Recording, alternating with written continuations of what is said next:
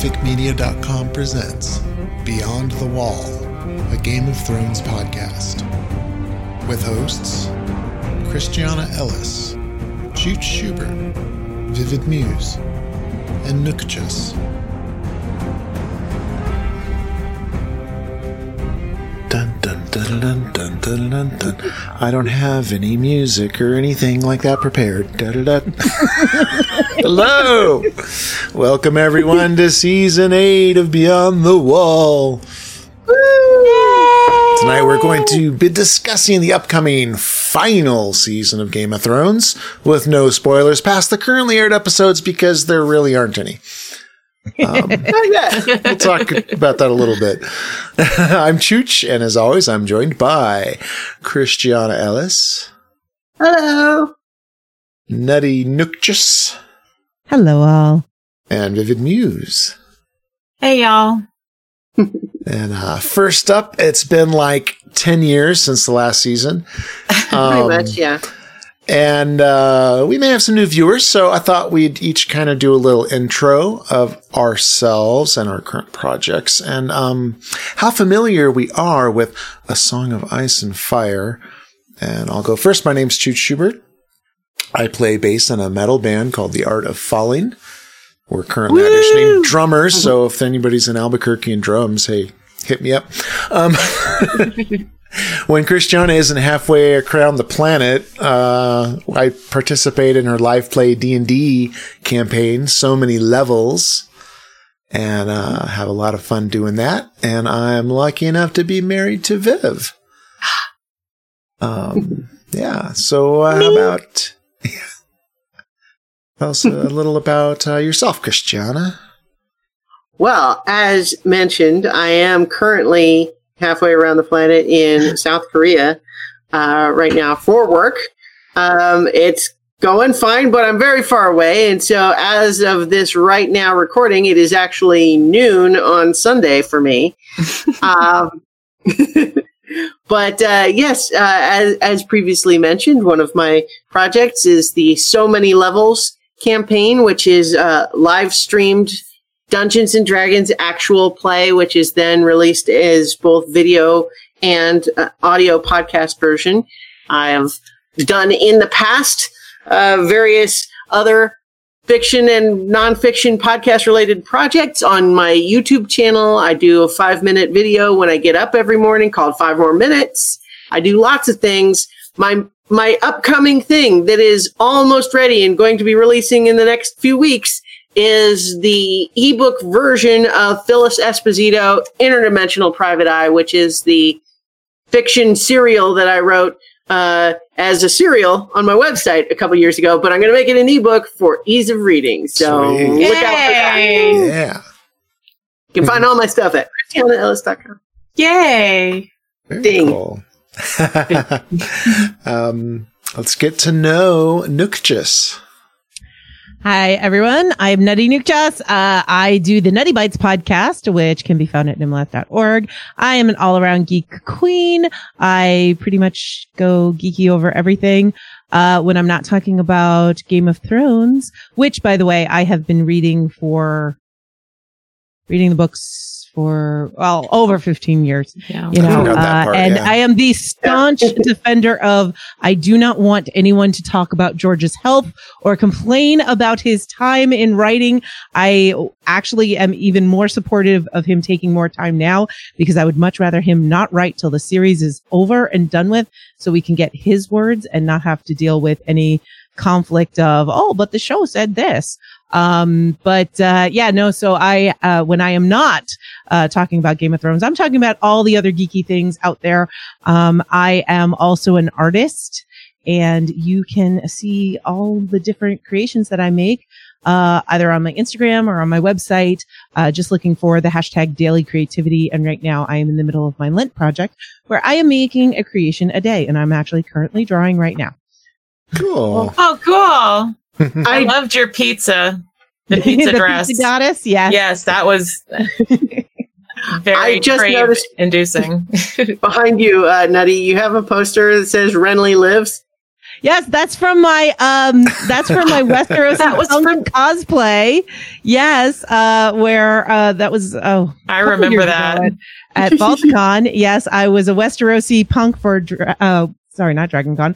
Uh Balticon 50 and I that was one of my favorite little patches that I made. I had a Renly lives. Uh I've got let's see what else. Seven Hells and hmm yeah, yeah. Anarchy in Westeros. That was Yeah, so cool. I love that costume. it was a lot of fun. hmm I'll warp back real fast. I had read the first book, A Game of Thrones, shortly started it shortly before the actual series started on HBO. So I came really late to it in that facet. And, um, and then I ended up stopping. I finished book one before the season was over and decided to not read anymore so that I would only have the experience of the show from then on. Um, and that was such a long time ago that, yeah, I kind of forgot the book. So I'm looking forward to going back and reading all of the books again. So can can we implore you, Chooch, Mhm. that after you eat, read each book, Mhm. that maybe you record something for the podcast oh yeah, yeah, yeah, and let us know what you think now that you've seen the series. yeah. 'Cause Yeah. You have been our our sacrificial resident noob. Yeah. Yeah. Yeah, Well, there's been a lot of secrets and spoilers that that yeah. That uh I'm kind of amazed that that I was kept virgin in this day and age. Yeah. So Although it's been less and less of an issue the last uh, Yeah. couple of seasons because it's you know it's not only diverging from the books but it has surpassed them entirely. So Yeah. and you had read uh you were current before the show started, right, Christiana? uh, yes, so I I won't say that I read the, the books as they came out before the but I had read you so before season one started, I had read all of the books up to that point, and then I read read each subsequent book as it came out, which I think was I can't remember what sequence it was, but that's certainly how I did it. So Yeah. I was always up to date on the books, with the only exception being that I didn't ever like read the advanced chapters before the actual book came out. Mm-hmm. yeah. Cool. And let's hear about you, Viv. Um, well, I am also a player in Christiana's So Many Levels D&D game podcast. And, um, that's pretty much the extent of what I have to, to, um, ding about. I'm a stay home mom and grandma and, um, and puppy owner. But so, Chooch, do you think that you will read the books? Yeah. I mean it'll Oh, be cool. audiobook, but yeah. Yeah, cool. So I read the first book, I don't know, like in the 90s, I think. Like it was a couple of years after it came out.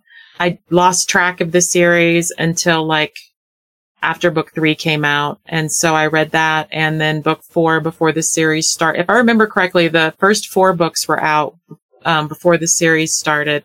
And the fifth book, Dance with Dragons, came out like in 2012, right? So it was after we had s- It, Gotten that the sounds first yeah couple about right. seasons. So yeah, um, so I have not. I've read the first four books. I read like years and years ago, but um, I have not read Dance with Dragons for various reasons. And at this point, um, I'm glad that I haven't because I look forward to being able to go back and read those and not have the the stories crisscross in my head just because I'm getting them at the same time. You know, like I won't be able to mix up the show and the books because so far I've been able to keep them really separate in my mind. So Very cool. Yeah. So, Chooch, when you do go back to audiobooks, which by the way, audio is just as good as reading, especially for auditory learners. Yeah. Um, I, I am a staunch supporter in this. Just Yeah. be aware that they are read by Roy Dotrice, which was the pyromancer, Yeah. and everyone tends to sound like either a pirate or a leprechaun, or in Tyrion's case, a pirate leprechaun. Uh, there are other people that absolutely love his reading, but it'll be really interesting for me because the last book is not going to be read by him because he has Yeah. passed away. yeah. So that'll be really interesting. What I generally do is like I've read the books and I will reread by listening to the audiobooks Mm. multiple times. Um, when we would get ready for a new season, I would you know, listen to the audiobook until we got to the point where I'm like, well, that doesn't make any sense anymore. Yeah. The way my brain works, I'll probably, even though he's reading it, I'll probably hear the actor or actresses. Yeah. Their Yeah. voices. They're pretty That's when- entrenched. Yeah, I, I am also definitely a supporter in the sense of saying that if you listen to the audiobook, you don't really even really have to qualify that. You can say that you read the book. yeah. Yeah. It doesn't like I don't feel like you I have agree. to qualify. But the it, at, in terms of the different mediums, though, really the, one of the ways that they are really different is that when you are reading the book, it is much easier to hear like the TV show's actor's voice in your head Yeah. Mhm. versus the audiobook where you have the performer who's reading actually giving a perhaps a different type of quality to that voice Mhm. and Yeah. that could produce a conflict in a way that the print book wouldn't but at the same time they're all there's there's strengths and weaknesses to every way to consume a story so Yeah. Absolutely. there- And for there's me, no wrong answers Right. for me, I still have some of those original voices in my head that have not been replaced by the actors. While I do think that um, uh, Peter Dinklage has definitely replaced my original Tyrion because my original Tyrion sounded a lot more like Hoggle from The Labyrinth. Mm. Uh, some of the other characters, like Catelyn, uh, definitely retained the original voice that I heard in my head, Hmm. which is just me. interesting. Yeah. See, Yeah. It- for me i because i was uh, aware of peter dinklage before the show came out Mhm. th- that was actually always how I imagined uh, Oh, nice. so when they cast him, I was like, well, of course it, of course. Oh, that's Yeah. fantastic. See, my whole thing was anytime somebody said Peter Dinklage, I was like, he's way too handsome to play Tyrion. Ah, well, you know, there- I mean, Yeah. that's certainly one of the differences between the books is yeah. the books bend over backwards to make it really clear to you how ugly Tyrion is. Yeah. and and I still I like the justification that yes, but we're hearing that in Tyrion's voice. Yeah. Not Yeah. Cersei's voice. We're not actually Yeah. hearing that from say Shae's voice or Mhm. Tysha's voice. Since all, all the of books are written in first person, Yeah. there there could be they could be lying to you, or they could be yeah. It's, it's the way they pers- unreliable narrator. the way they view the world. Yeah. Well, Thir- third person, but from Right, right, right. yeah, type Sorry. third person. Yeah, no, it's fine. Just clarifying. because somebody will come right in. But and you know it's funny. Like I would say that as a book reader, um, some of the changes I definitely like. Like for instance, uh, Margaery in the show is so much more impressive and stronger and and more of a character. And Yeah. then some of the changes, I'm like, no. You know, Yeah, thank goodness I- they changed her name because Yara is not Asha. Well, you know, it's uh I think one of the things like with Margaery, for example, it's theoretically possible that the book Margaery is actually like the Yeah. show Margaery, except that we just never have a POV character with her. We only see her through the lens of the people who are underestimating her. Because I pretty much only Cersei's chapters or maybe Jaime's that we ever hear about her Ah, in. interesting. Yeah, and so much of it is just talking about her through a locket. you know, like Yeah.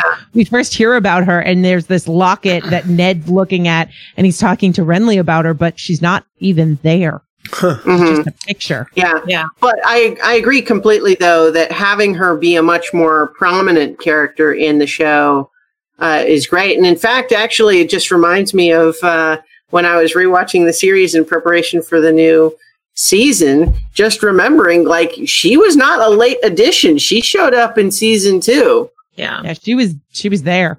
Wow. Mhm. That's going to be interesting reading it, having all of this background on the history Yeah. and the foresight. But, you know, yeah, it's going to be interesting reading. Somebody, I think it may have been on Reddit, on a Free Folk, which is a, a really great subreddit for uh, Game of Thrones. Um, I think it was there. They, they were talking about kind of somebody who was brand new and kind of said, I've never watched, I didn't read the books, I watched shows, you know, before the season seven, what should I do? Like, you know, and they were basically saying you should inception it. Just watch seven cold and then watch season six and then watch season five. Wow. Wow. And that would be really fascinating. Hmm. I think. I mean, it would be interesting. So for sure. There's all these dead people, and you don't know necessarily how they died or stuff, but Mhm. Yeah. That's awesome. I love it. So we've we've got uh, some people in the chat, by the way. Uh, Andy says, "Hi, it's been two years. So excited th- for the show, and your podcast is returning." Um, and then the Bacon Man says, "Good evening, ladies and gents." And on Twitter, he he posted something like, "Oh my gosh, I forgot this was a thing." I know that's it's been Yeah. so long between seasons. like in this one, you know, it was already going to be a long time, and then it was delayed. yeah, and I'm absolutely the worst on promotion and whatnot. You know, like every now and then I would post something on on uh, specficmedia.com, see something funny. Actually, no. More more likely, it would just be like the Facebook page for Specfic. I don't even think I've touched the website in forever. Um, terrible on that. So yeah, it'd be interesting to see how many people's feeds light up. like, whoa, what happened? You know, people who uh, stayed subscribed to the podcast feed at least hopefully will. Yes, this is why you Surprise. stay subscribed. But we'll we'll jump back in, and we'll be, you know, uh, yeah, we're good. uh, normally we would do like so you know normally traditionally the show is really a kind of a recap and analysis of what the show was on because logistics we're going to be uh, recording later in the week so really we're going to be releasing kind of like the day each new episode comes out so uh, now it's going to be just a quick refresh hey let's prep let's let's get ready for this week what's going to happen you know kind of thing um in the normal format, we would, uh, you know, kind of go through. We sometimes alternate. Sometimes it's a direct timeline, blow by blow. Sometimes we go by area or whatever, or some big event that happened in the world in the show. Um, but uh, usually up top, we'll talk about news that is kind of out of character, so to speak. So it's kind of things about the actual production and all that. There's been millions of things of news in the last two Yeah. years since it was released. Um, the most relevant thing I saw recently was that um, uh, season six, you know, was uh, truncated, was only seven episodes. This season's only six episodes, and they finally um, the run times for all the episodes leaked for how long they're going to be. And uh, it looks like the way it's going to work out, it's going to effectively be like seven episodes. So the first three are each about an hour, and the last three are a l- closer to an hour and 20 minutes each. So there's going to be a nice big epic, you know, two, two ender Awesome. um, yeah. Um, and there's rumors about what's going to be in each episode. I don't know that we necessarily need to get into that. Well, I I don't think you you know it's part of our philosophy that we're not we don't we're Yeah. avoiding spoilers. So Yeah. Yeah. Yeah. so Yeah, it hasn't aired. So yeah. Mhm. Um, so that was the only kind of like relevant news tidbit I think I really saw. Other than there's So uh, I did see something. I don't know if you guys were reading up on it about how Emilia Clarke came out about her, um, her Oh. brain surgeries. yeah. Yeah. Yeah. And the amount of pain she must have been going through in those those early years and still acting, still doing all of the press and everything else. So she had two aneurysms. Mm-hmm. Mm. And she had to have two surgeries to to deal with her aneurysms. Um, and it just you know, it's it's one of those things like uh, a lot of people criticize her in, you know, oh, maybe she didn't quite have her role and and now I wonder also how much did these aneurysms have to play in in that, but also I think, you know, part of it was she was being directed to hmm be that way and and the whole point is her character's supposed to evolve into Yeah. who she is. Yeah. So like if she started out as, you know, the boss Khaleesi that she becomes, Mhm. there, there'd be no point in watching. But Mhm. um, all I can Right. say is I'm very impressed.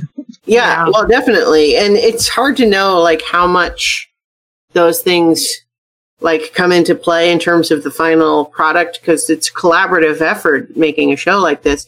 I mean, having just rewatched, I think that the conventional wisdom that season two is kind of a low point for her character, I think is hard to argue, frankly.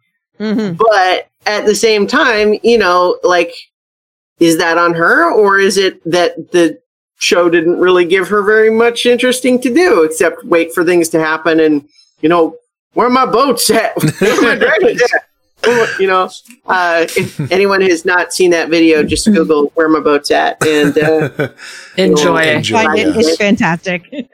yeah, Still a favorite of mine of all of the things that have come out Yeah. through the entire series. That's one of my favorites. uh, So when I was Macaulay- rewatching, oh, Go ahead. I was just saying when I was rewatching season two, I did pull that up again. so Mike Macaulay says Happy New Year. Hey, Mike. um, the Bacon Man asks, any of y'all ever read or listen to the Tales of Dunk and Egg? I really enjoyed that prequel trilogy as well. Yes, you are looking at one of the biggest fans of the Hedge Knight and the Tales of Dunk and Egg. I absolutely loved uh, uh, those stories, and that is something that PG and I used to constantly talk about and how we wanted more references to. Yeah. Um, those are fantastic. And if you haven't seen the comic book, the graphic novel versions, you owe it to yourself to go find those. Um, I have them in, in my library. They, that's how I first read them. yeah. I, Yeah, I've get 'em read on your the, Kindle. I've read the print ones, but I haven't seen the graphic novel ones. Oh, they're so good. I should, I should bring them to you sometime. I've heard little tidbits in conversations that people have, but nothing, you know. Mhm. Yes, because Oh, you yeah. can't be spoiled. Right, exactly. I'll get there. So is that like But, yeah. something to read before even starting book one over again? Or is there like a certain Well, place that you should? it should doesn't matter. it? It really doesn't spoil anything. Because it's way history. Yeah. Yeah. yeah. It's like a full generation before hmm the Yeah. start of the show. Yeah. Cool. Interesting. So the um, Um, oh, did yeah. it? Oh, sorry. Um, the other the other book that uh, is is relevant to all of this, of course, is uh, Fire and Blood, yeah. right? Yes. Which is that that it's, it's it's like a history book of the Targaryen dynasty, which is distinct from the main series by just the virtue of it really reads more like a history than you know Yeah. a prose fiction novel, right? And um, I was I really enjoyed it, but I was also kind of surprised that it stops like two generations before I would have expected it to stop. Huh. I would have expected it to go ahead and get kind of caught up with the start of the main saga, but it doesn't. It starts like like it starts stops I think a generation shy of the father of the Mad King. So Wow. also remember, this is the book. This is the book that is given to Joffrey by mm-hmm. Tyrion on his wedding day, and that Joffrey destroys it. And there's only like a very few number of them left at all. Mm. So the reason why it stopped so long ago I is that it, it was Amazon. completed. Yes, Oh, it's on Amazon. But they don't have Amazon in so like this is uh basically the fantastic beasts of Westeros, you know, Uh, of I Song of don't Fire. I don't like that comparison, but mostly because I don't like Fantastic Beasts. no, I meant I meant the actual book that she wrote. yeah. Oh Gotcha. yeah, sure. She wrote she wrote uh Beedle Bard and Fantastic Beasts, and then they were Yeah. they were just auctioned off, and then she made the whole movie and everything. But Right. yeah, no, this is this is like it's actually supposed to be a history book, whereas Mhm. you know, the original Fantastic Beasts, she actually wrote it as a textbook that was Mhm. from inside the series. Right. Um, but yeah, no, it's it's super geeky. That's okay. and and the really fun thing that I love about that book is that um a lot of the information and uh, source gathering came from uh, Westeros.org, which was started by two fans of the series that then became the continuity er- editors for George R. R. Martin, Elio, and Linda. Very So, like, cool. Wow. One thing that I d- dig about that is that just shows how fandom can be so important hmm to these works that we enjoy. Right. And uh, you definitely have to uh, read that book because uh, Mushroom became one of my favorite characters in the whole saga. Oh my god!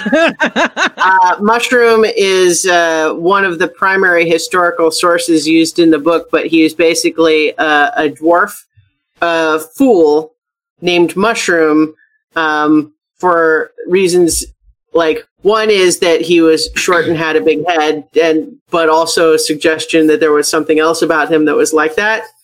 Um, and uh, but the, at the same time, he is this character who served several generations of the Targaryens and wrote up lots of opinions about what was happening. And so Hmm. there's a whole section of the book where you have two primary historical sources from that time. And one of them is the very dry facts of the matter, and the other one is the salacious behind the scenes gossip. and it's it's great playing those two sides off each other. It's like, you know, uh, this one source suggests that uh, you know the queen simply succumbed to illness. However, Mushroom would posit that she was actually poisoned by her secret lover, and you know stuff like that. Oh my god. Ken Burns meets TMZ. Yeah. Well, I will say that I kept thinking about mushroom during a certain scandalous news story that came up in this past year. Every time they came, I'm like, hmm, hmm, hmm. no, we. I always go back to Nintendo, but yeah. So Mike McCauley says True Chooch is being a true Viking, displaying his axe collection behind him. and one actual sword. True. Mhm. Uh, so I thought we would um, kind of recap, do a brief recap of where things were left off last season, um, Mhm. Which will naturally include uh, what we want to see happen. I think, um, as we said up top, the season's all uncharted territory. The show is past the books. There are a few things that happen in the books that didn't make it into the show that Mhm. readers know about. I think it's pretty doubtful at this point that anything's gonna come of anything that was left in, you know, Yeah. the books. It seems like that things Yeah, I've heard the- of that I don't necessarily know the details about. Right. One prominent character in particular, who usually referred to by initials. At this point, I think she's not going to show up in the Yeah. in the show. Just and honestly, shouldn't at this point. I don't think it makes any sense. It would this point. be so like, hey, remember this thing? No, we don't. Oh, well, we're going to show it anyway, is basically where it would be story wise at this point. right.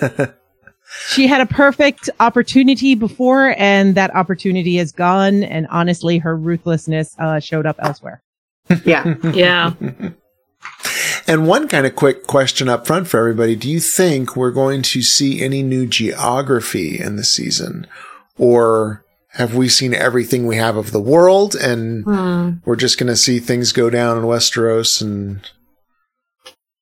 I think Well, I we've don't- seen everything we're going to see. I don't think they're going to I spend any think we're time. going to, yeah, I agree with you. I, d- I don't think we're going to see anywhere new, but I don't think that that means that that's all there is to the world. Yeah. Mhm. oh yeah. That's just, Ah. yeah. Well, for one, we've seen we see on every time there's a world map that there's a whole continent that we know like zero about s- the Yeah. Sothoryos. It's like Yeah. it's wild jungle, and you can catch diseases down there. That's like what we know about. Yeah. Um, I I think it would probably be a mistake at this point to introduce any new region, just because we have enough moving pieces to deal with already. That I don't know that you know, unless it is just a matter of the last few refugees escaping the lands that we know are Yeah. escaping to some new place. Like, uh, in, unless it's that, I don't think it makes I sense to have any brand new locations. Yeah, I agree.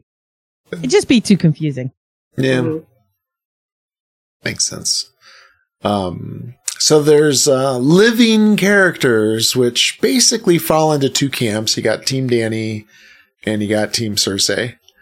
And though Team Cersei is looking pretty thin nowadays, um, as far as as far as characters we've come to know and love in the world, Yeah.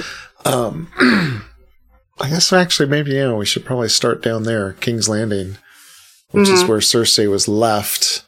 Um, she had um, let's see, she had reunions with Jaime and Mhm. Had um, blown up the Sept, blown up half Yeah. of half of King's Landing. Right. so she's still got Qyburn Yes. by her side. Um, Mhm. Pycelle's been taken out now. Um, Jaime has left her because he's determined to actually fulfill the promise and go fight, you know, the army of the dead. Yeah. Mhm. Um, she's still got the mountain but otherwise, it was made clear that her only real remaining allies are Euron, Right. who took his fleet to go bring back the Golden Company Right. Yeah. from Essos. So she's going to have an army, but it's an army of sellswords. Yeah. That she's got a loan from the Iron Bank. She paid back the Iron Bank Right. with Highgarden's money and then Yeah. takes out a new loan to bring on Right. the Golden and Company. then uh, and uh, and Euron is unquestionably an incredibly fierce uh, and dangerous man with his fleet, but he's also kind of crazy. And what's she gonna have to promise him to get all of this? It's and he expects her to marry him him. right? marriage. Yeah. Yeah. yeah, And so he is he expects to be know, king. Yeah. Yeah, so that's uh that is another loan that she has essentially taken out and is Yeah. going to have to pay back at some point. Uh, well, I mean, she's got Sir Robert right next to her. Maybe she doesn't think she'll have to pay on that loan. Yeah, I was gonna Mhm. say, just kill him. Yeah. Yeah, well, certainly that's been her approach so far. Yeah. Yeah, the mountain Gregor zombie. Yeah. Um, Yeah, but in terms of named allies, she's pretty thin on the ground these days. Qyburn. Yeah. Is Bronn with her? No, Bronn. I Well, don't think we really saw where Bronn went when Yeah. Jaime left. The last I remember seeing of Bronn was he said, "Come on, let's go get a drink," and he and Podrick left. Wait, Right. no, no, no, no, no, wait, wait. That's a long time ago. That's No, what that's- what what what it was is that at this that meeting where everyone came together and they saw the wight, Bronn told Jaime, "Okay, dead things, I'm out." Yeah, yeah, that was his. That was his. I'm done. Okay, Yeah, that's right. Yeah. So he he basically said, I, you know, I was willing to fight for you, but I'm not willing to fight those for you. So Yeah. so we don't know where he went after that, but he basically said his goodbyes. Which you know, do you blame him? I Yeah. really don't. I really No. don't. Not for Cersei's side. All I don't blame him one castle. bit. Oh, he- yeah. Um, so like I said, yeah, Theon is. Um, oh, so Theon's chasing his uncle. He's got a, a fleet. Right. So And he, he's he ta- managed to yeah, so go ahead. Well, so Um, Euron had taken Yara, his sister, Mhm. Yeah. and uh, so he's got her hostage. So Theon's got a fleet together to try to go get her back. And so the last we saw of him was him beating that other Greyjoy captain up uh, to basically prove that he does still have what it takes to Yeah. lead this mission and um, hopefully recover. Um, and I think you know the, the the classic storytelling archetype would be to say he had his moment of weakness and now he is going to be triumphant. But this is also not necessarily that kind of show. Yeah. Yeah. Um, and is it's Yara going to be all right? I don't know. I I think just based on patterns of this show at this point that she's going to show up again just to die. But you never know. I and I Yeah. just get a flash of Ros on the bedpost at that moment. Uh, Yeah. Yeah. They'll they'll yeah. He, they would totally do that to us. I will. Will they? Will she even get a death scene, or will she just show up already? Yeah. Well, well. So, So but I Mike yeah, I don't. Mike Oh. says, "Am I the only one that is uh not trusting Tyrion's loyalty right now?" Um, um with that last scene, yeah, I don't know that it's a, it's a matter of his loyalty so much as the whole last season was over and over again his advice not going well for Dany and her ignoring him and overriding him and him not especially feeling valued. And Mhm. also, I think he's probably going to be aware it's not a great thing for uh, for Dany and Jon to be together. But at the same time, when we say loyalty, I mean, like, what are his choices right now? yeah. He wants to make a difference, that's for sure. He's Yeah, I- and the one thing, the one common thread is that he likes being a public servant, if that's what you want to call it. I don't think he would give that up. Certainly, I don't think he would go back to Cersei. That would be madness. Yeah. Um, so I don't think he would like. You know, he might be frustrated enough to make like some impulsive decisions, but I don't think it's a loyalty question. I think it's a frustration question. Hmm. yeah, and he's too smart and kind of like He's always been so much of an adult, I think, that, you know, he can rise above. The, I read But how the, much the how much producers. do we said- think of that as like a romantic thing though? Like how much of that loyalty thing is like everybody that's come into contact I'm sorry to interrupt, but like everybody that's come into contact with Dany is like they fall for her head over heels. That's what I was going to say is that the, the showrunner, Benny Weiss, confirmed that he is in love with her. Yeah. Hmm. They I felt think that I was wouldn't have gone relevant. there, They but- felt that was relevant and important to just Yeah. clarify. Well, sure. Yeah. I I, and I mean, I that- can see. oh, Go ahead. ahead. well, there was a scene with um, Varys uh, and Tyrion and Dany where it was kind of brought up of, you know, Varys is trying to say, you know, I, I, I was always hoping for someone like you to be able to come back for the good of the realm. But, you know, she was rightly able to kind of bring up, it's like, yeah, but remember when Robert tried to have me killed? Weren't you involved with that? Yeah. Mm. And uh, and so basically, what she makes him promise, and sort of Tyrion by implication, is if there's ever a time where you think I'm going so wrong that you are considering betraying me, I want you to like tell me before it gets to that point. Mhm. Yeah. And I think on one hand, that's a reasonable thing for her to say, but on the other hand, she has not especially shown herself very willing to accept accept constructive criticism. Yeah. Yeah. She Yeah. is constantly going against her advisor's suggestions. Um, I think that if it were book Tyrion, uh, and seeing what he saw, I, I would be less trustful of him.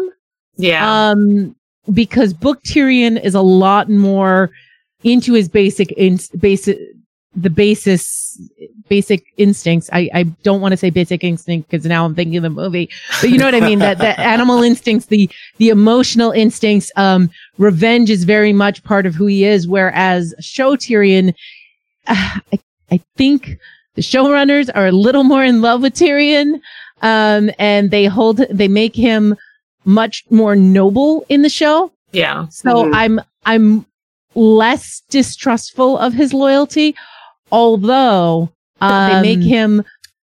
I wonder, and and and I don't know if the show is willing to go there, but I really do think that the the dragon has three heads, kind of a thing. Even though we've lost one dragon, is still Mhm. Still play. very important, and maybe maybe that'll be a, a, a something that Tyrion has to understand and has to realize that he can love her, he can love Daenerys, but he's not going to be the only one.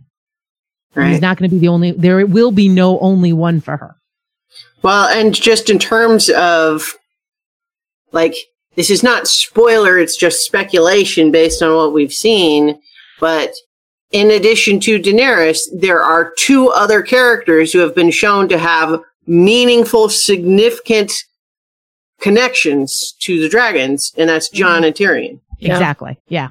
Which is that that has always been my theory for the dragon has three heads. By the way, are those three people? It's Yeah. Jon. Except one of the dragons is dead now, though. I know that that that really throws things out. Yeah. Yeah. But- Maybe You know, it's really work on just easier if you keep it to on. two. One Yeah. of these dragon riders also died. Uh. Ah, so one of the dragon, you know, riders has also died. So maybe there's something there. I don't know. Mhm. Mm. Well, there's all sorts of st- like we haven't even touched the uh, the prophecy yet because we haven't really, you know, we kind of slid right into Team Dany because there's just not that much to go with on uh, Team Cersei. I mean, other than just talking about Cersei herself and Yeah. the you know the moving pieces in play. Obviously, she has betrayed almost everybody she's ever worked with, and her only remaining allies are certainly not super trustworthy. But she also there's specifically this this prophecy that the show actually gave us in a flashback scene and not so not just referenced but like they show it to us this idea. Uh, actually this uh, now i'm just suddenly remembering the show version of that prophecy did it cover her death or only her children? Uh, this is no, it It covers her death as well. It says we're we're talking about Cersei's uh Maggie the Yeah. Frog thing. Yeah, so Yeah. it it did cover it said that all of your children will die Uh-huh. and you will be replaced by a younger queen. Now, did they cover her actually Yeah. dying? So there. So that's the that's question. That's so this is this gets into the book show stuff, but there is a specific piece of the book prophecy that I don't think was in the show prophecy. And so people are very hung up on that piece of it. And in the fandom, there's a lot of discussion of that piece, even though I don't think the show ever established that piece. So I don't think we can count on that being what happens. Hmm.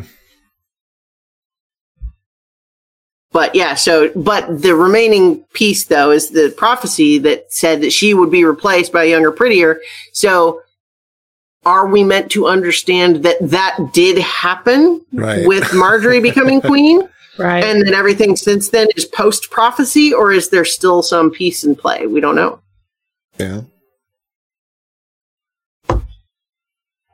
and so presumably with this big uh, army, she's going to Mhm. immediately go and attack Dany's army. Yeah, Presumably. waiting for them to extend themselves by marching up north and then essentially swoop up and take everything south of them. Yeah. Pretty cut and dry. Yeah. And so, and um, she is pregnant with presumably Yeah. Yeah, Jaime's child.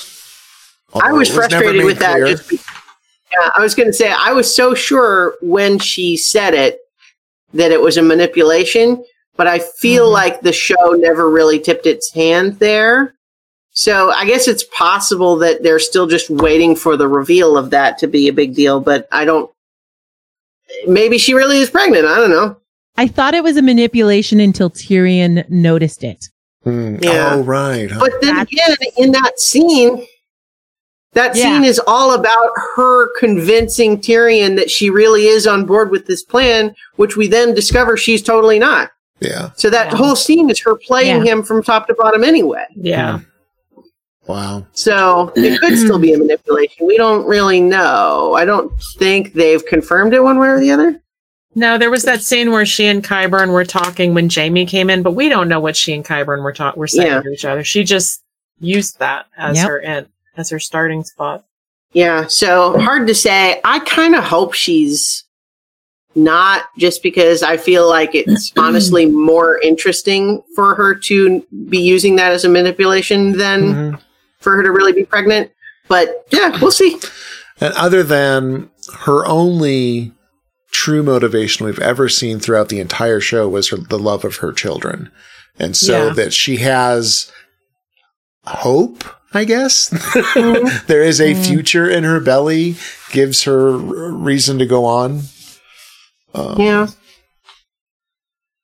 But I almost could yeah. think that, uh, like, if the love of her children was kind of the only thing really even tethering her to having connections with anybody else in the world, mhm. Yeah. because like she says at one point in an earlier season i think like i think she says it to maybe to maybe not to sansa. I don't know. She says at some point i can't remember to who that if she didn't have her, if not for her children she would have thrown herself out a window.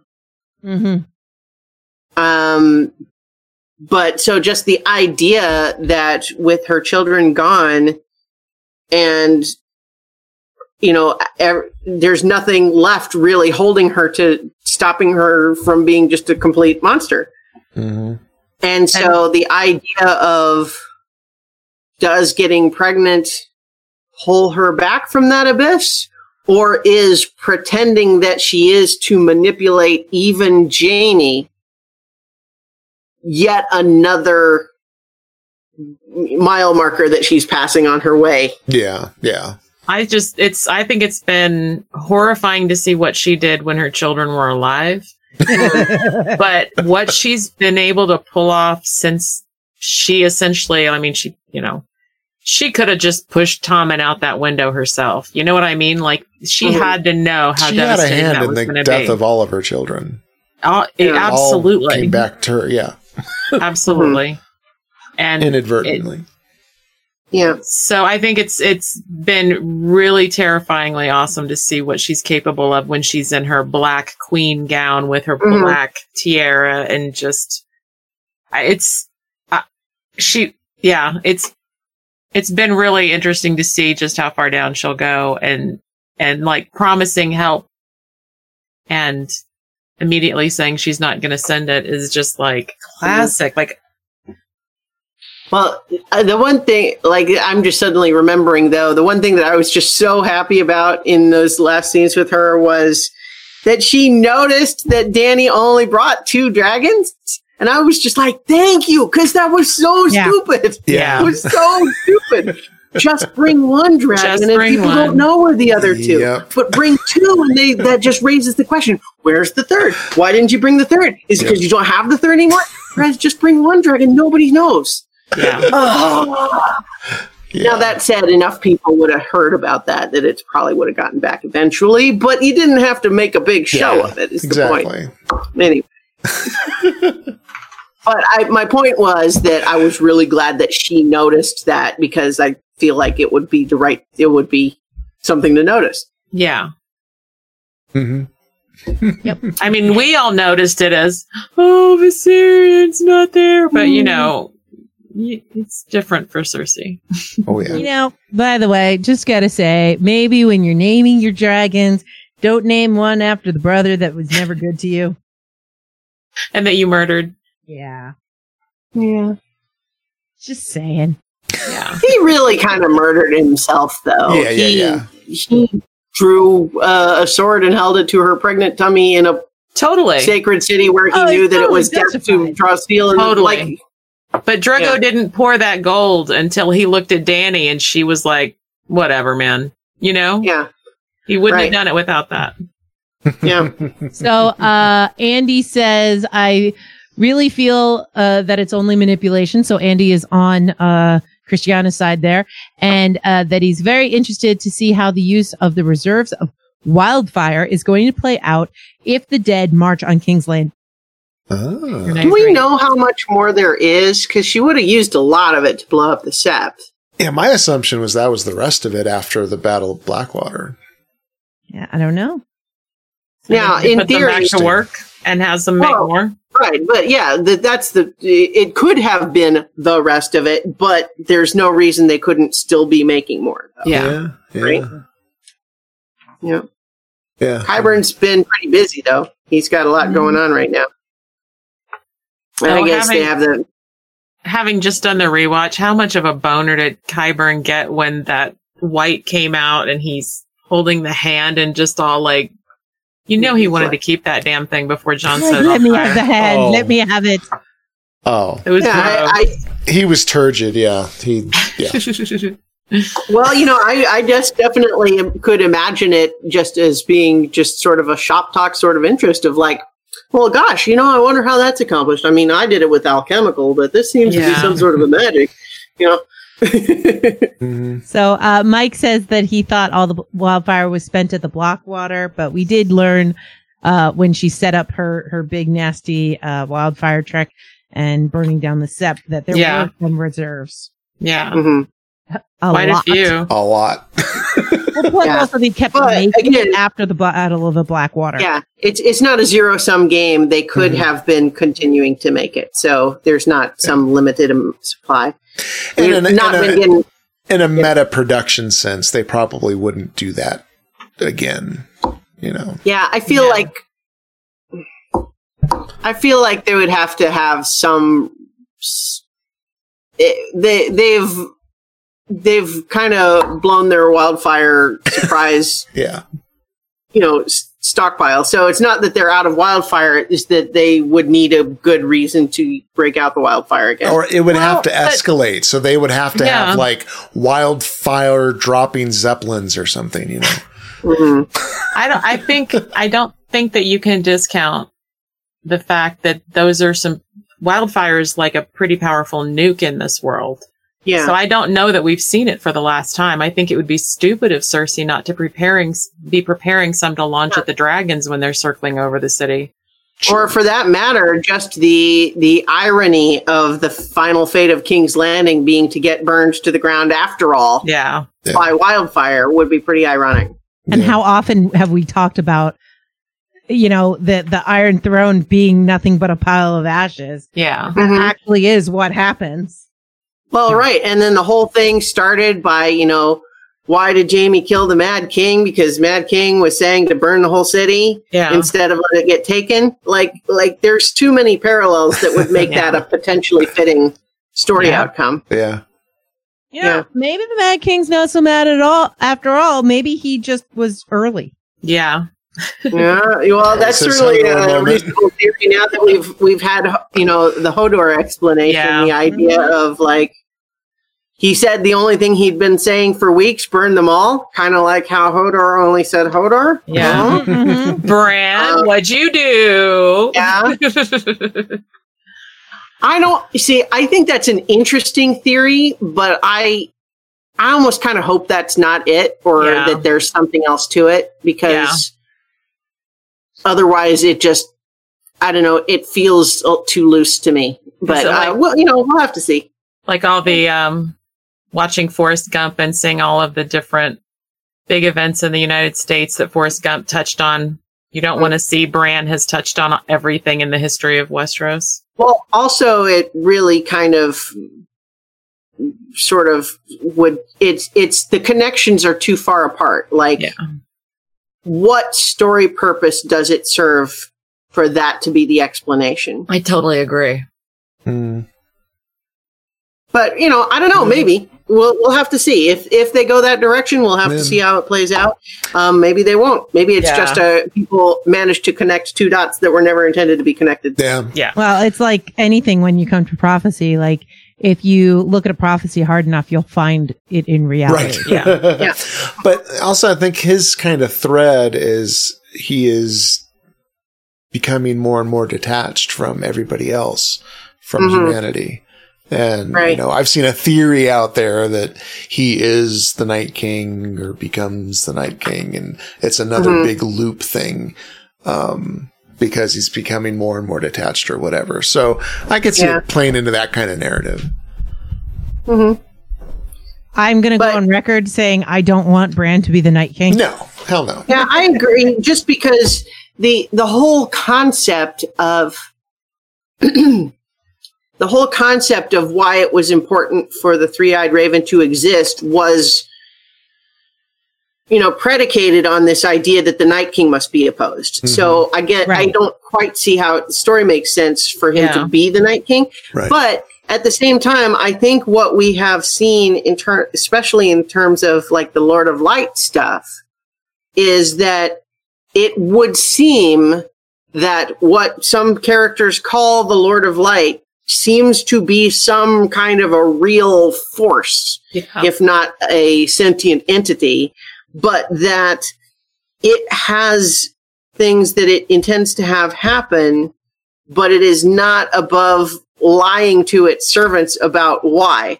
Yeah. Like the whole, like you could make the case that it made Melisandre think that Stannis Yes. was the Lord of Light, or you know, Azor Ahai or Prince that was Yeah. promised, in order to lead her to, you know, to get all the pieces in place. Even Yep. though it essentially meant it gave her false visions Mm-hmm. in order to produce the outcome it wanted. and so, if that's the case, the idea that, oh, hey, Jojen's visions that we have to get Bran up to the tree so that he can be the three eyed raven so that we can oppose the Night King, is that really just Yeah. The that evil force making itself happen? Hmm. You know, like who's Yep. who's really sending you these visions and what do they want? Yeah. Yeah. Yep. Why? Yeah. What's the reason? hmm And, and why does everyone that follows the Lord of Light see it differently? Yeah. Mm. Yeah. Yeah.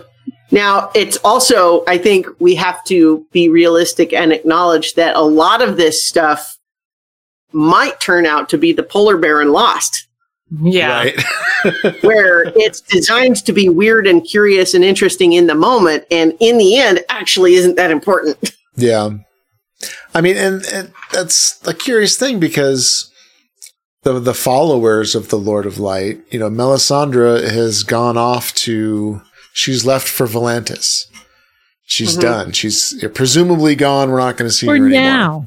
For now. She No, she'll be told back one more time. She told Varys, Yeah. yeah, that they will both die in Westeros. Right. yeah. She also, uh, I don't think, I think she, she left Winterfell before Arya showed back up. And when she met Arya, she said, you and I will meet again. Yes. Ah, Yep. Yeah. Interesting, Yeah. So that's another, So- Layers. And then we have um uh Dondaric Dondarrion Barrack Eric Dondarrion. Merrick. Yeah. and Mhm. uh Thoros and Thoros died, right? So yeah, Thoros died Oh. in, uh, in the north trying to, on the Wight Recovery mission. yeah. And Beric had been feeling thinner and thinner, so to speak, yeah. He's on every Black time Light. too. So I mean so But that I don't know, faith like- is almost gone. And then we had the other uh red queen, red uh, priestess yeah, very far away, and that's gone and over with. I think that character is sort of meant to be Kaith from the books, but she was never named in the show. So Mhm. Yeah. and there's really been no other followers, so it's kinda yeah. right, Curious hard to say. what's gonna become You know. of it, yeah. Yep. You know, and then the one child of the forest that still was around died up at the tree when Bran escaped from there, and so Yeah. right. But then it was also revealed that they actually made the White Walkers in the first place, even Right. though I guess they're enemies now. And so it's like, I think just in terms of everybody setting their their own expectations, um, I think it's important for people to not get t- too hung up on the idea that every one of these little mysteries needs to get tied up in a neat little bow because there's Yeah. no way that's happening. Yeah. No. Right. We would just have Gilly reading to Sam for like seven episodes. Okay, this happened and this happened and this happened. Yeah, uh-huh. Mispronouncing it as adorably as she does. Yeah. Well, and I feel like a lot of the faith stuff, you know, the otherworldly, supernatural in the sense of like anything tied to a god, you know, children of the forest, the Lord of light is meant to show us that even these so-called gods are fallible. Mhm. Yeah. You know, the children of the forest, they made the White Walkers for a purpose and then they realized they made a mistake. Right. And I was just trying to think if there's if there's been any so we know that followers of the Lord of Light at least have the capability of performing magic.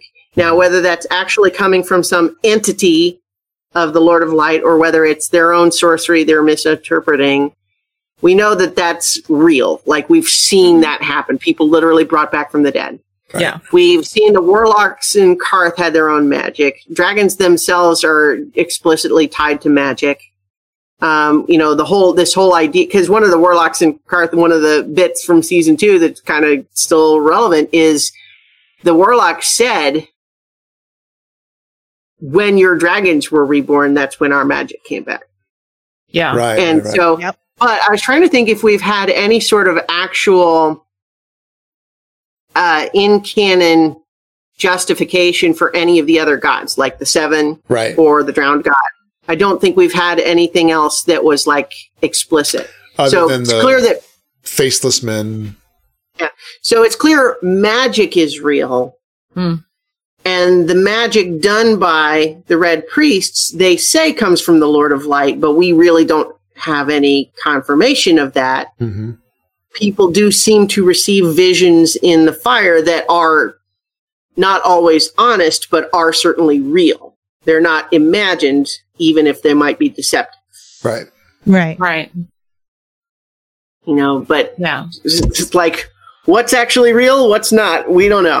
No, and is the any part of the old gods tied to the trees, right? And then that's tied to the well, right. the Yeah. The whole forest, and, three eyed raven thing is, Yeah. yeah. and that's so- clearly magic.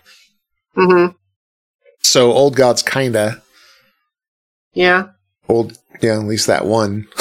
Well, and, again, it might it might well be a sort of situation where magic is this kind of unknowable thing that people nonetheless find certain ways to exploit and put the name of different gods on it. hmm You know, Yeah.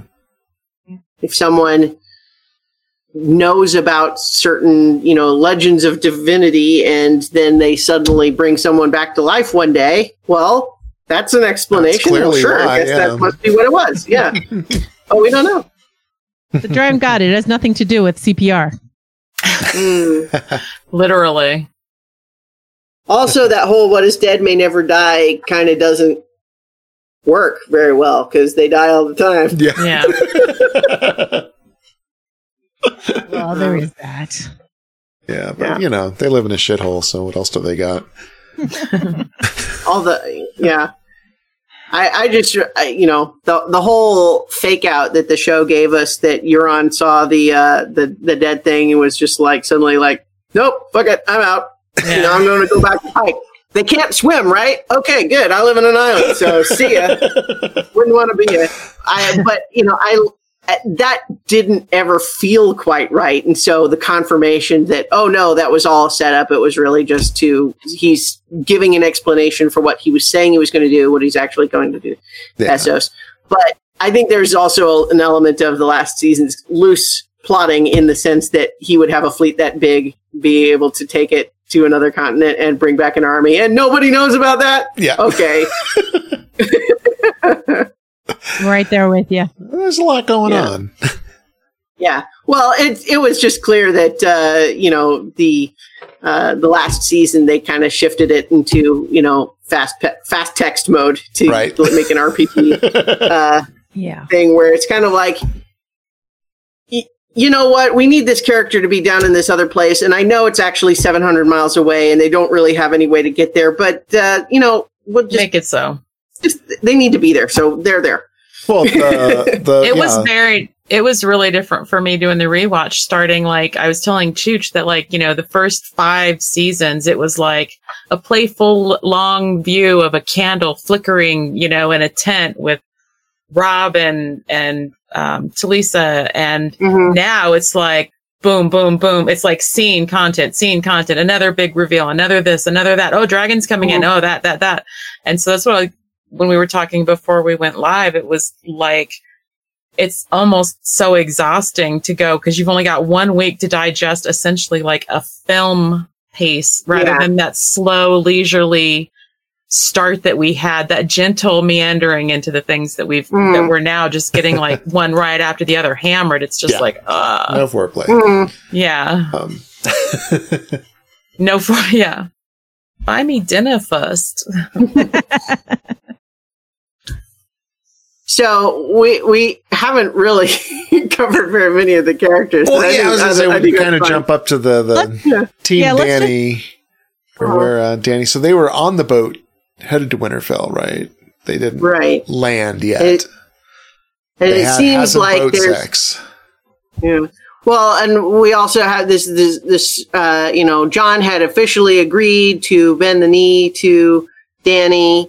Um, and he did so in such a way that almost screwed everything up at the big meeting because he wouldn't he wouldn't just lie and say that he hadn't Yeah. done that.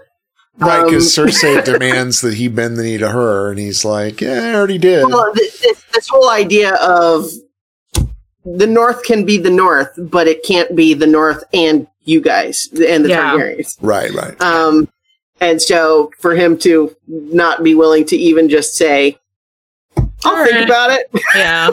Um, but at the same time, you know, I you you get that sort of dynamic with Dany of just kind of like saying.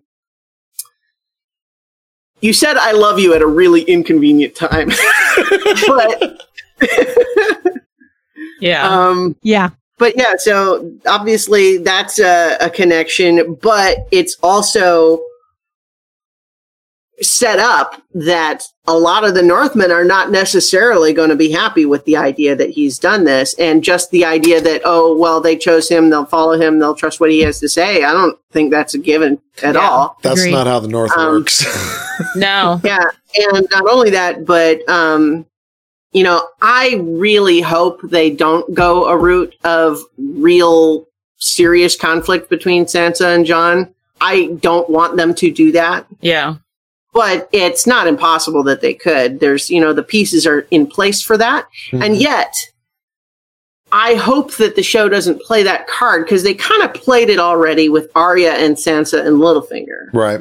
where the whole setup was this idea that it looks like they're fighting. Like this was one of the revelations I had watching the uh, rewatching the whole thing is that ultimately Littlefinger's real failing come from this idea that he really doesn't understand what it means to have a family and be in a family. Yeah. He Yeah. thinks that when siblings fight, that's the same thing as when enemies on a battlefield fight. hmm And he does not understand the difference. Yeah. And so he can see this uh, wedge between Arya and Sansa and how they don't get along very well and they're very different and they want different things and assume that means he can slide in between the two of them. But ultimately, he does not realize that he cannot actually yeah. supplant that real family relationship that they have. And so for that reason, the idea that they played at, oh, maybe Arya and Sansa are actually going to fight each other, but then it's revealed, no, they're actually, you know, they have their differences, but they work together to Yeah. defeat an enemy. I hope that the show has played that card and is not going to play it again with Sansa and Jon. Pack Agreed. Well- survives. Well, and uh, mentioning the rewatch for again, I know, but um, I I just remember the scene where they're at um, sorry, they're at um, they're at the um at Lord Glover's. I think they're trying to get Glover to commit. Sansa and Davos and Jon are trying to get Glover to commit, and he's like specifically mentioned the fact that yes, we, you know, Sansa says, "Oh, but you have to because you're sw- you've sworn to, you know, House Stark." And he comes back and says, "Yeah, I swore to House Stark." And then Robb took up with a foreign whore, and everybody that followed him died. Well, so now for Jon, and Jon was standing right there, and so for Jon to come back Mhm. having sworn to a Yeah. quote foreign whore, which is what Glover is going to say, and many Mhm. others, it just And not just I married one, but bent the knee to. bent the knee for Yeah. as he represents the entire North and everybody that has bent the knee to him. So Right. it's going to be a huge issue. And I don't know that I think that, that Sansa wants to be like, I don't know that she wants to jump levels in, you know, the family hierarchy. I still don't know that I think that she wants to do that. I don't know what she wants at this point, right. but it, I- they, so I I think don't- they've made it possible for them to have a fight over that because she would have a portion of the North behind her if she did not bend the knee to Danner, to Dany. Right. Well, I, I don't think it, she would do anything out of animosity towards Jon, like she wants his spot, like Right. jealousy. Agreed. But I think it's possible that she could so fundamentally disagree with what he's done.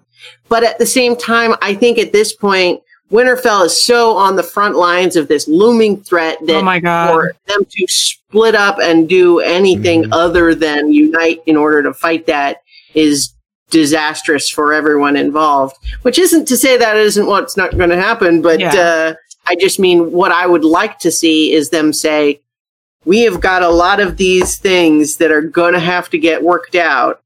But in the meantime, there's Yeah. a bunch of skeletons heading, heading Yeah. our way. So let's deal with that first. What's that saying? The lone wolf dies and the pack survives. Pack survives. Yeah. Right. But I would like could- to see a united Stark front. Yeah, me too. Please. Um, e- even if what it means is that there's a whole lot of the rest of the North that essentially say, you guys don't know what you're doing. We're going to protect ourselves and just pull out and not be part of this united army, even though it probably just means that, that you know, you know, we all- shall all hang together or assuredly we'll hang separately, that sort of Yeah. thing. Um, uh, but in theory, you could see some of the, the military support pull out, even if Sansa does not take yeah. some opposing side. But then again, what if Sansa's in a position of saying, this united front we have to fight these things is going to fall apart unless I take it under my leadership. But then again, it's like, you're going to reject the dragons? Yeah. I mean, Right. But then again, losing a dragon up on the wall is why the wall came down. So uh, there's a lot of complicated things going on. So And she Who could probably rally the lords of the Vale on the the Yeah. Riverrun and yeah. So, um, uh, Steve Pritchard has joined us in the chat, and he says he's watching season one episode. So I don't know. Are you are you starting a rewatch now, Steve? Is that or, uh, that's is there time? I don't. There's not there's literally not time to watch all of the episodes. Well, no, but if, if the goal is to watch the entire series before the series finale, I mean, that's a month and Yeah, a half Oh yeah, away. that's doable. I mean, everybody's acting like you have to finish your rewatch before the show. No, you can just catch the finale and t- with everybody else. It's 100% okay. agreed. I think that's how I did Battlestar Galactica. The world continues to spin. Enjoy it at your pace, Steve. I love you, Viv. So, um, yeah, I'd like to see like United Starks. I'd like to see. I'd like to see Arya finish her list. I'm not sure she can though. I believe in her. Yeah. So I know everybody is like the world is awaiting Gendry and, and Arya, right? yes. But like, do we like? I pine for Arya and Nymeria. I still pine for that. Hmm. I know that they, they I know they crossed paths. It happened, but Yeah. like, is that the end? I think I, don't end, really yeah. ship show Arya with anyone because I think she's so uninterested in relationships. It is all think- dragon budget. There's no more wolf budget. Yeah. Yeah. Well, I also I don't know. I like although I certainly I'm a dog person. I I love the bond between human and canine, but at the same time, I feel like where they left things with Arya and Nymeria really was a reflection of Arya having this feeling of being drawn in two directions one towards helping her family and being a mm-hmm. person and the other as being like a wild animal and she chooses going with her family understanding that this other half of her soul is making the other choice and going the other way and it's like come with me but no i understand why you won't that's not you just like she told her dad back in season one Yeah. Yep. Yep. it's like you're going to be a lady He's like no that's not me and so i think what she is reconciling there is being willing to let go of that part of herself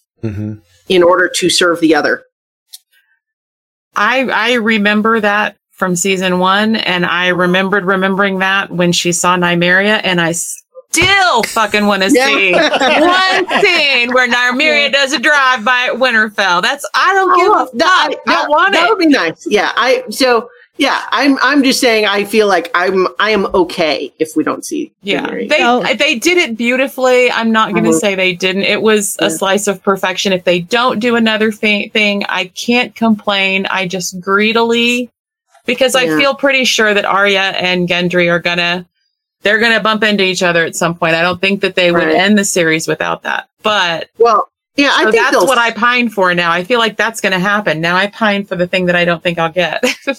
So if uh just so you know, Viv, the I think the only fan fiction I ever wrote was a Nymeria fan fiction. Was it? Like years ago, like Wow. like ten years ago. And then I found out that George R. R. Martin doesn't like fan fiction while he's writing his series. Well, Hmm. well, and I can understand that in the sense that because then it can commingle, and basically that's what the show has become, and Yeah. everything he said he didn't have to- want. Hmm. Um, but uh, yeah, no, I'm I'm right there with you for the Nymeria love. Um, I don't see that happening. Yeah. What I really want to see, and I don't think we're gonna get. I'm very sad. I really think we're never gonna see Tormund and Brienne together again. Yeah. Hmm. Just you think tormund is uh is is done for after the I wall don't comes how down you survive that. well he we don't see him dead Yeah, there's That's how- tunnels. We don't Yeah. see him dead. He- yeah. He Yeah, He, that's wasn't- my he could have tip. he could have He- ridden down on an ice cube. yeah. he It's could be the one who makes his way to Winterfell to tell Jon what happened. You know, it's like, of Yeah. course, I that means it, it's him or Ed, right? Yeah, So it's like, I, I doubt both of them are alive. I would love to see Tormund, Brienne, and Jaime in a scene together, Mhm. and like. Every, you know, like this whole triangle. And Brienne's like, I don't know what's up, up with this guy. Yeah. Jaime's like, Mhm. he's in love with you. That's what's up with this. Yeah. guy." Yeah. But so I am think she knows what's up. I just don't think she's interested. And that's She's why it's very kind of uncomfortable. uncomfortable. Yes. I, you know, it's interesting because I kind of read Brienne's reaction there not as uninterested, but as afraid because her only romantic entanglements she's ever had are in situations where sh- her code would never, ever let her actually do something. Right. Yeah. Could It's never kind of be its with own Renly. armor. Yeah. Yeah, it- Yeah. Like she could never be with safe Renly. He because didn't it's even never like going to happen. women and uh, and then he was her king and so that was never going to happen and then how could she with the kingslayer even if she continues you know, learns to recognize him he's still he's on the other side sort of and it's like no could It's an never oath breaker. but with tormund there is no obvious reason why they couldn't and i'm not saying that she wants to and she but it's like she has not let her ever think of herself as someone open to that Mm. and so to even have the the idea remember Since she was younger, she was just time- taunted, right? Yeah. right, remember Yeah. those she had the whole she tells the story of this whole thing where like all the guys were nice to her and saying she was pretty and dancing with her and everything and then it's revealed that it was all a cruel prank Yeah. so she still has those defense mechanisms up of it's a trick it's a trick and i could never let myself be that vulnerable with someone Yeah. And so it's, I think that it's not that there isn't actually some interest in part of her. It's that she is too closed off to allow her to really consider it as a possibility. And so it feels like an attack. hmm His interest feels like an attack. And it's And you know, I'm- I'm it's right there over the top you. creepy. Yeah. Well, it's- it's Can't make any bones like- about it. It's adorable, but it's also by creepy. wildling by wildling rules, he is Yeah. courting her appropriately. It's a cultural difference. It for is sure. a cultural difference. Let's call it that. and it's really adorable to see Tormund like like that over anyone because he hasn't really been. You know, he had this kind of thing for Grit, this torch he carried, but Yeah. So, frankly, I would love to see them actually manage to end up together because I think that would be. it- that's a you know, I- sitcom. that's a I, sitcom I would, I'd I would love that because the truth is that you you know Jaime's really the only other alternative if we were going to Mhm. have that type of a storyline for Brienne. But honestly, I think she's too good for him. I mean, Yeah. Jaime has I some good agree. points, I think we Yeah. all agree. way too Oh, much yeah. baggage. It would not. It would not work in the long run. He is. He is the uh, the the broody, uh, dark guy who has too much, too many hangups now. And a super He's crazy Angel. ex. Let's not forget his crazy ex.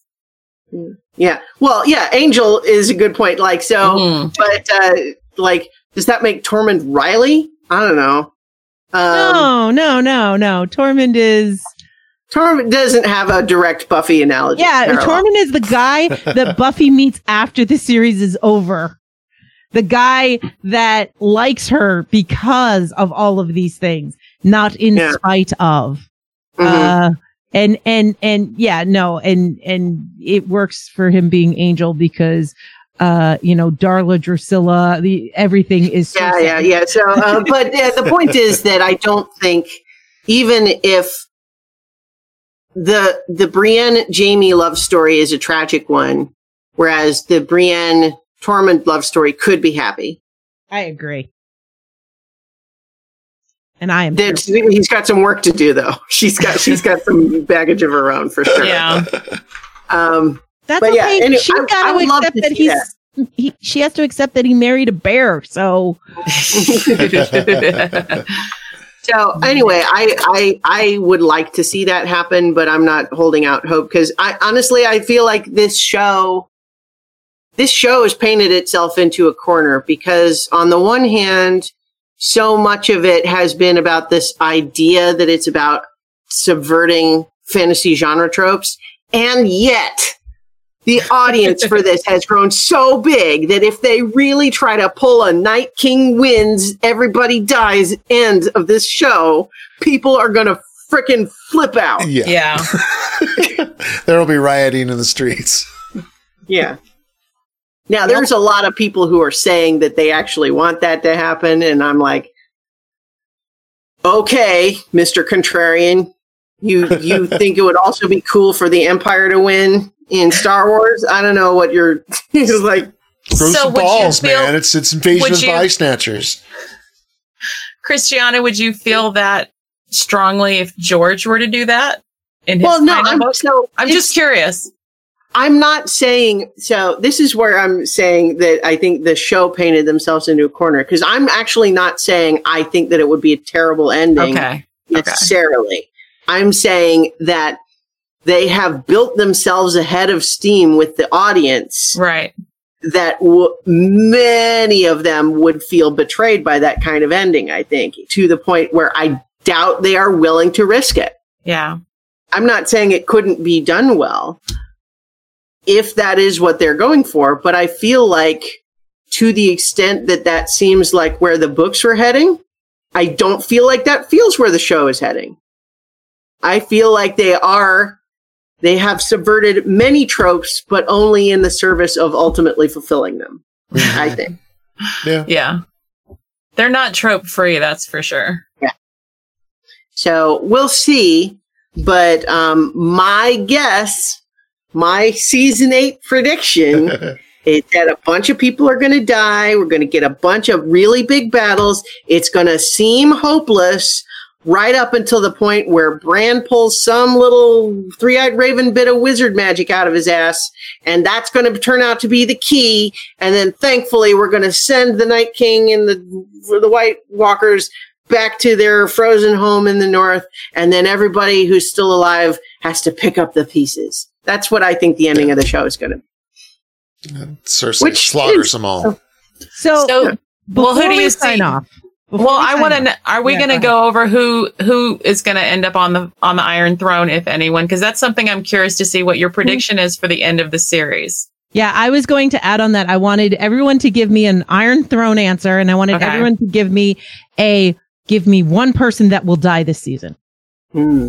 So let's Did you- place our bets, and we'll come back to this at the series All finale. right. Okay, but Chooch, did you have any I other think- stuff you want to cover before we do that? Uh, sh-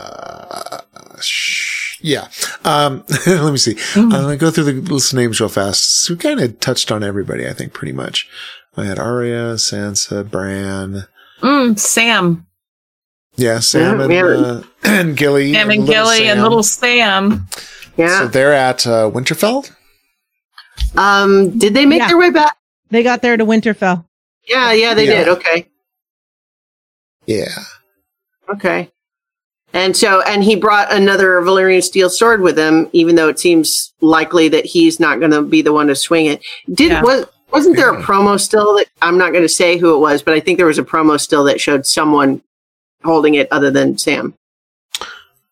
Uh, I mean, I know who it was, but I don't want to. Remember? I don't remember I seeing didn't that see it. now.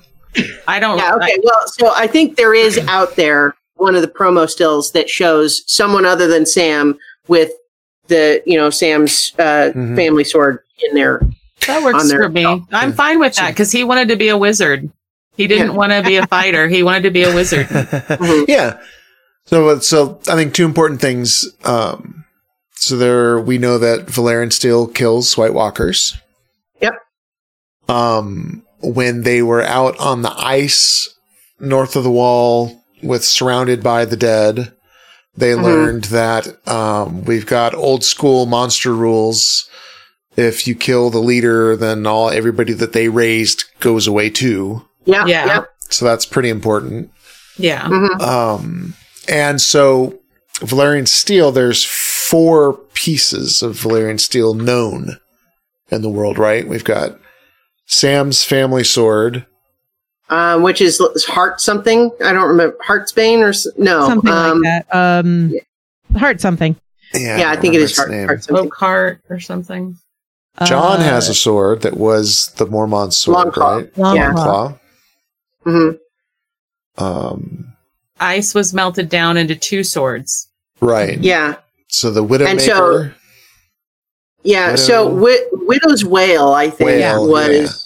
Was Joffrey's, and I don't know if we ever found out what became of that one. So Joffrey, Tommen had Joffrey's no, no, no. Joffrey's uh uh Jaime has right now, and Jaime's sword Brienne has.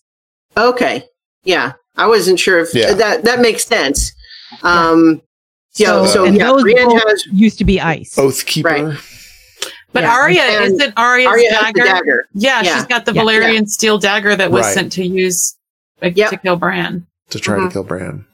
I thought every Top great five. house had one though, except Well, for like didn't I- I- Highgarden have one?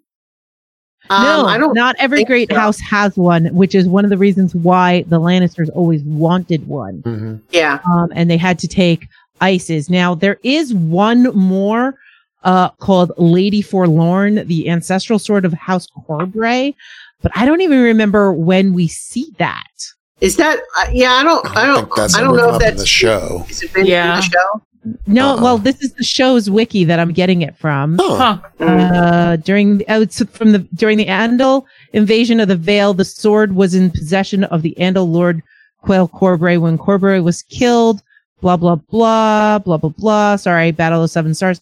Too much stuff. None of that came up in the Uh, show. it eventually ended up on the King's Guard during the Battle of the Red Grass.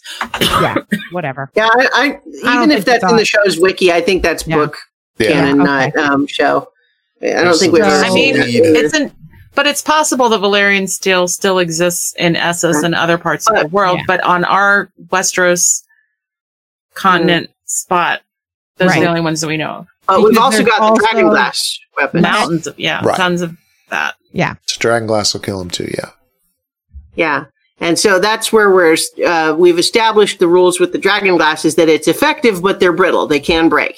Right. And so, um, that's, that's the danger with those is that you could have one, but then it could get broken and then you're out of luck. But in theory, we've got an infinite amount because all of Dragonstone is built Effectively, is, you know. is obsidian, so Mhm. is Dragonglass. Yeah. So, so, and they set up sort of a production of trying to Mine make a bunch of those, but how many will they have been able to make when the time comes? Because, you know, the clock's ticking now with the wall down. So, you know, Um, let's see who else. Looks like that's everybody. Um, yeah, I think um we do. We didn't get a Clegane Bowl. We didn't see Yet. the Hound versus the Mountain, but Yeah. uh, And right Sandor now did say, "You know what's who's coming for you." Or yeah, I mean, the, they set it It's up. gotta happen. It has to- absolutely has to yell at each happen. other, so, has yeah. to happen. yeah, I mean, the only way it doesn't happen is if they make it a thing that it doesn't happen. Right. Like that someone else kills one or the other of them before they can face each other. Right. But it, it's like they've established within the show, I think, that that's a confrontation that's overdue and that if uh, some, it has to either happen or be interrupted in happening. Yeah, that's a big Never in the promise not to history of anything have fans wanted to see two brothers kill each other. Mm. you know? Like that's not usually something you root for. Uh-huh. Yeah. Mhm. Right. All right. So, what were your questions? Uh, right. Who ends up on the Iron Throne Yes. and, and someone who dies. Right? Yes. Give me one person who dies and who you think will or what you think will the destiny of the Iron Well, Throne. I'm, I think we should I'm add gonna a long shot in there. And what is the final scene? What's the fade to black at the end of the Okay, whole yeah, I like I like that. I like that too. Um, I, uh, I my answer to the first two questions are the same. That I predict Cersei is going to die, and I think that she's going to go down, taking all of King's Landing with her, which means there's no Iron Throne left. That's and that's my my prediction for uh, a death and the and the Iron Throne, and then final shot. I th- I you know what I'm gonna go sappy and optimistic and say I want to see. Oh gosh, who do I choose? I'm gonna say Arya and Gendry having both achieved, you know, standing on some unburned castle wall somewhere, realizing that maybe now that the time has come to pick up the pieces, maybe something could happen, and then that's it. Wouldn't that be hmm. nice? Chooch? Wow. um, who ends up on the throne? I think it'll be. return of the Targaryen reign, Jon and Dany together ruling Westeros. And uh someone who dies. I think there's still I think there's gonna be a lot more death. I think we're gonna lose a bunch of people. Yeah. Like significant, significant. Um I, I'm gonna go out on a limb and say they're gonna kill Tyrion. Ooh. hmm And the Yeah. last scene,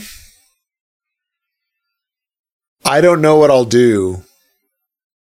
It'll probably be violent. Samwell Tarly sitting down to write A Song of Ice and Fire. Oh. Yeah. I like That's it. pretty. That's He good. is George R. R. Martin, and he's telling the tale. Yeah. No, I like that. yeah. I like that a lot. Viv? I've put zero thought into this. That's fair. surprising no one. Iron Throne, I like the idea of Tyrion or Varys or someone that has not ever wanted to sit on the goddamn thing. I would love to see someone like that on the Iron Throne. Um, so that's like what that, that, cause Sansa's wanted it, Varys, or no, Littlefinger's dead now, but like, hmm I, I think Tyrion and Arya are like two of the only people that have ever said they don't want it. I don't see any way for Arya to get on there. There's theories that maybe I don't know. Iron I mean, Throne. if she marries I- Gendry, then, you know. yeah. Mhm. Oh, that's true. Uh, I think I think the most likely is the question: Who do I want or who do I expect? Who do I predict? 'Cause that's where I'm we're getting gonna hung your up. As predictions. predict. We're bringing predictions. You can We're say- gonna Okay, then I- back. I predict Dany, and I don't predict her having a king. Mm. and um for a death i mean hmm i feel like another stark is going to die Hmm. i don't think they'll leave us with what are there three left Yeah. two three yeah Well, no, there's so we got Bran, Arya, Sansa, and Jon. If you count him, which is debatable now. i mean he's still a stark but yeah Yeah. um Hmm. all right death i'll go theon i think that that's been building hmm And then um, fade to black scene that I predict Hmm. will be okay. So if this was a Hollywood film, I would say that it would be something indicating that the White Walkers would be back again in the future after they save the day. All right. But- The gone, end. or Question are they? Right. Yeah. But because we don't think that they're going to do a sequel to this series, I'm not going to hang my hat on that. I think it'll be something as simple as, you know, the next generation, a pregnant belly or something indicating like that, that this isn't the end of the story, but we're not going to necessarily tease you with something, you know? hmm So something like a marriage or let's okay, let's just say Arya and Gendry get married and Nymeria is there holding a bouquet of flowers in her teeth. And Hot Pie is there with like a wedding cake that's in the shape of a dire wolf and and um and whatever Robert Bratt, the stag. I was gonna say I, can't, I keep wanting to say boar, but it wasn't. I knew it wasn't. His, that wasn't their animal, their critter. So yeah, stag and dire wolf, wedding cake, all that. That's my favorite. Oh my God! You know what that just made me think of is how one of the very opening scenes of the entire saga is when they find the dead direwolf with the puppies. Uh-huh. It was dead because it had an antler through its neck. Yeah. Yep. Yes. Yep. Yeah. that could be their cake topper. so romantic. Have so you been watching Walking Dead? That's pretty dark, Christiana. so I actually um, stopped watching Walking Dead. yeah. I I predict Cersei as well. I think Cersei is going to kick the bucket. Um, and I continue with what I've been saying for seasons. I think the end, there will be no one on the Iron Throne. It- anarchy in Westeros, or at least let's get rid of the freaking monarchy. No Hmm. more kings, No more queens. Let's have some self rule. Break the Wow. wheel. Break Oh, the yeah, yeah, yeah, wheel. yeah, that's exactly. fun. We are going Dany's to break, gonna break the, the, wheel. Democracy. And Mhm. I think the last scene is going to be something about like new beginnings, you know, um, looking out and realizing that there are no rules. We're making our own rules and we get to decide how the world is run. We don't have to pay attention to anything that happened before. We're going to Mhm. make the world a better place. Pretty satisfying. That's my prediction. Mhm. And I got them written down. I don't have the last scenes though, because that takes too long. I'll listen to it. But nice. we've got them written down so we can check back in uh what is it, eight weeks? Uh, Yeah, we'll there's uh there's no breaks. It's just show, show, show, right? Yep. Straight on through. well, we'll see. Yeah.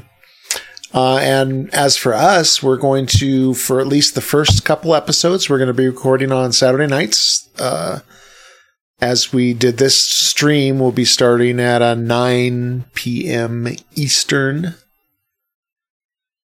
And uh, we We're, typically. we're doing 9 p.m. Eastern because we didn't do that tonight. Oh, we didn't. Oh, that's right. It's 11 Eastern. Right. I'm sorry. It was nine mountain.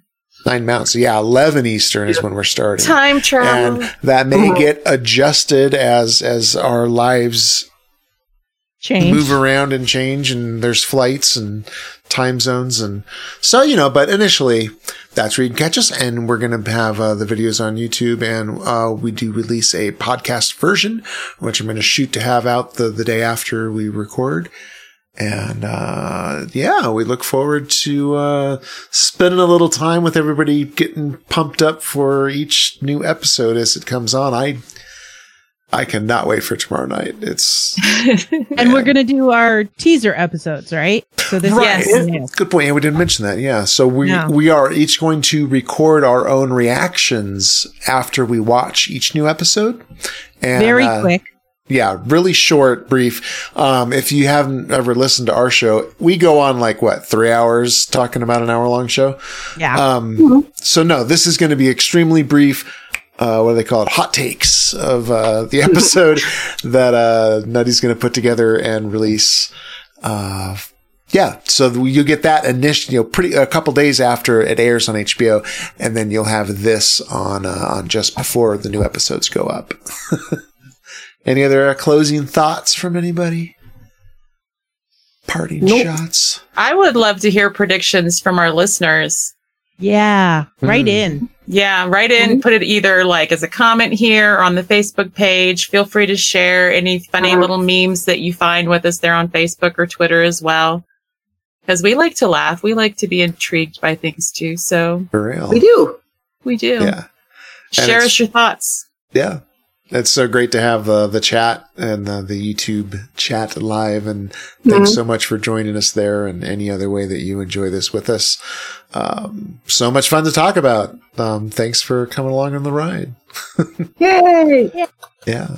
We'll talk to you next week and uh, enjoy the show. Dun, dun, dun, If you have feedback for the Beyond the Wall podcast, you can email us at btw at specficmedia.com. You can also leave us a comment on the website.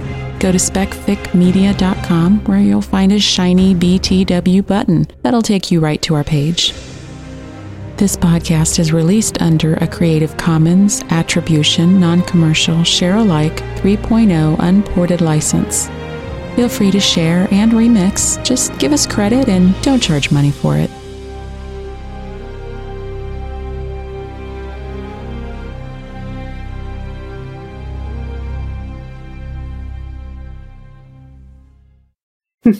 Where's the shame bell?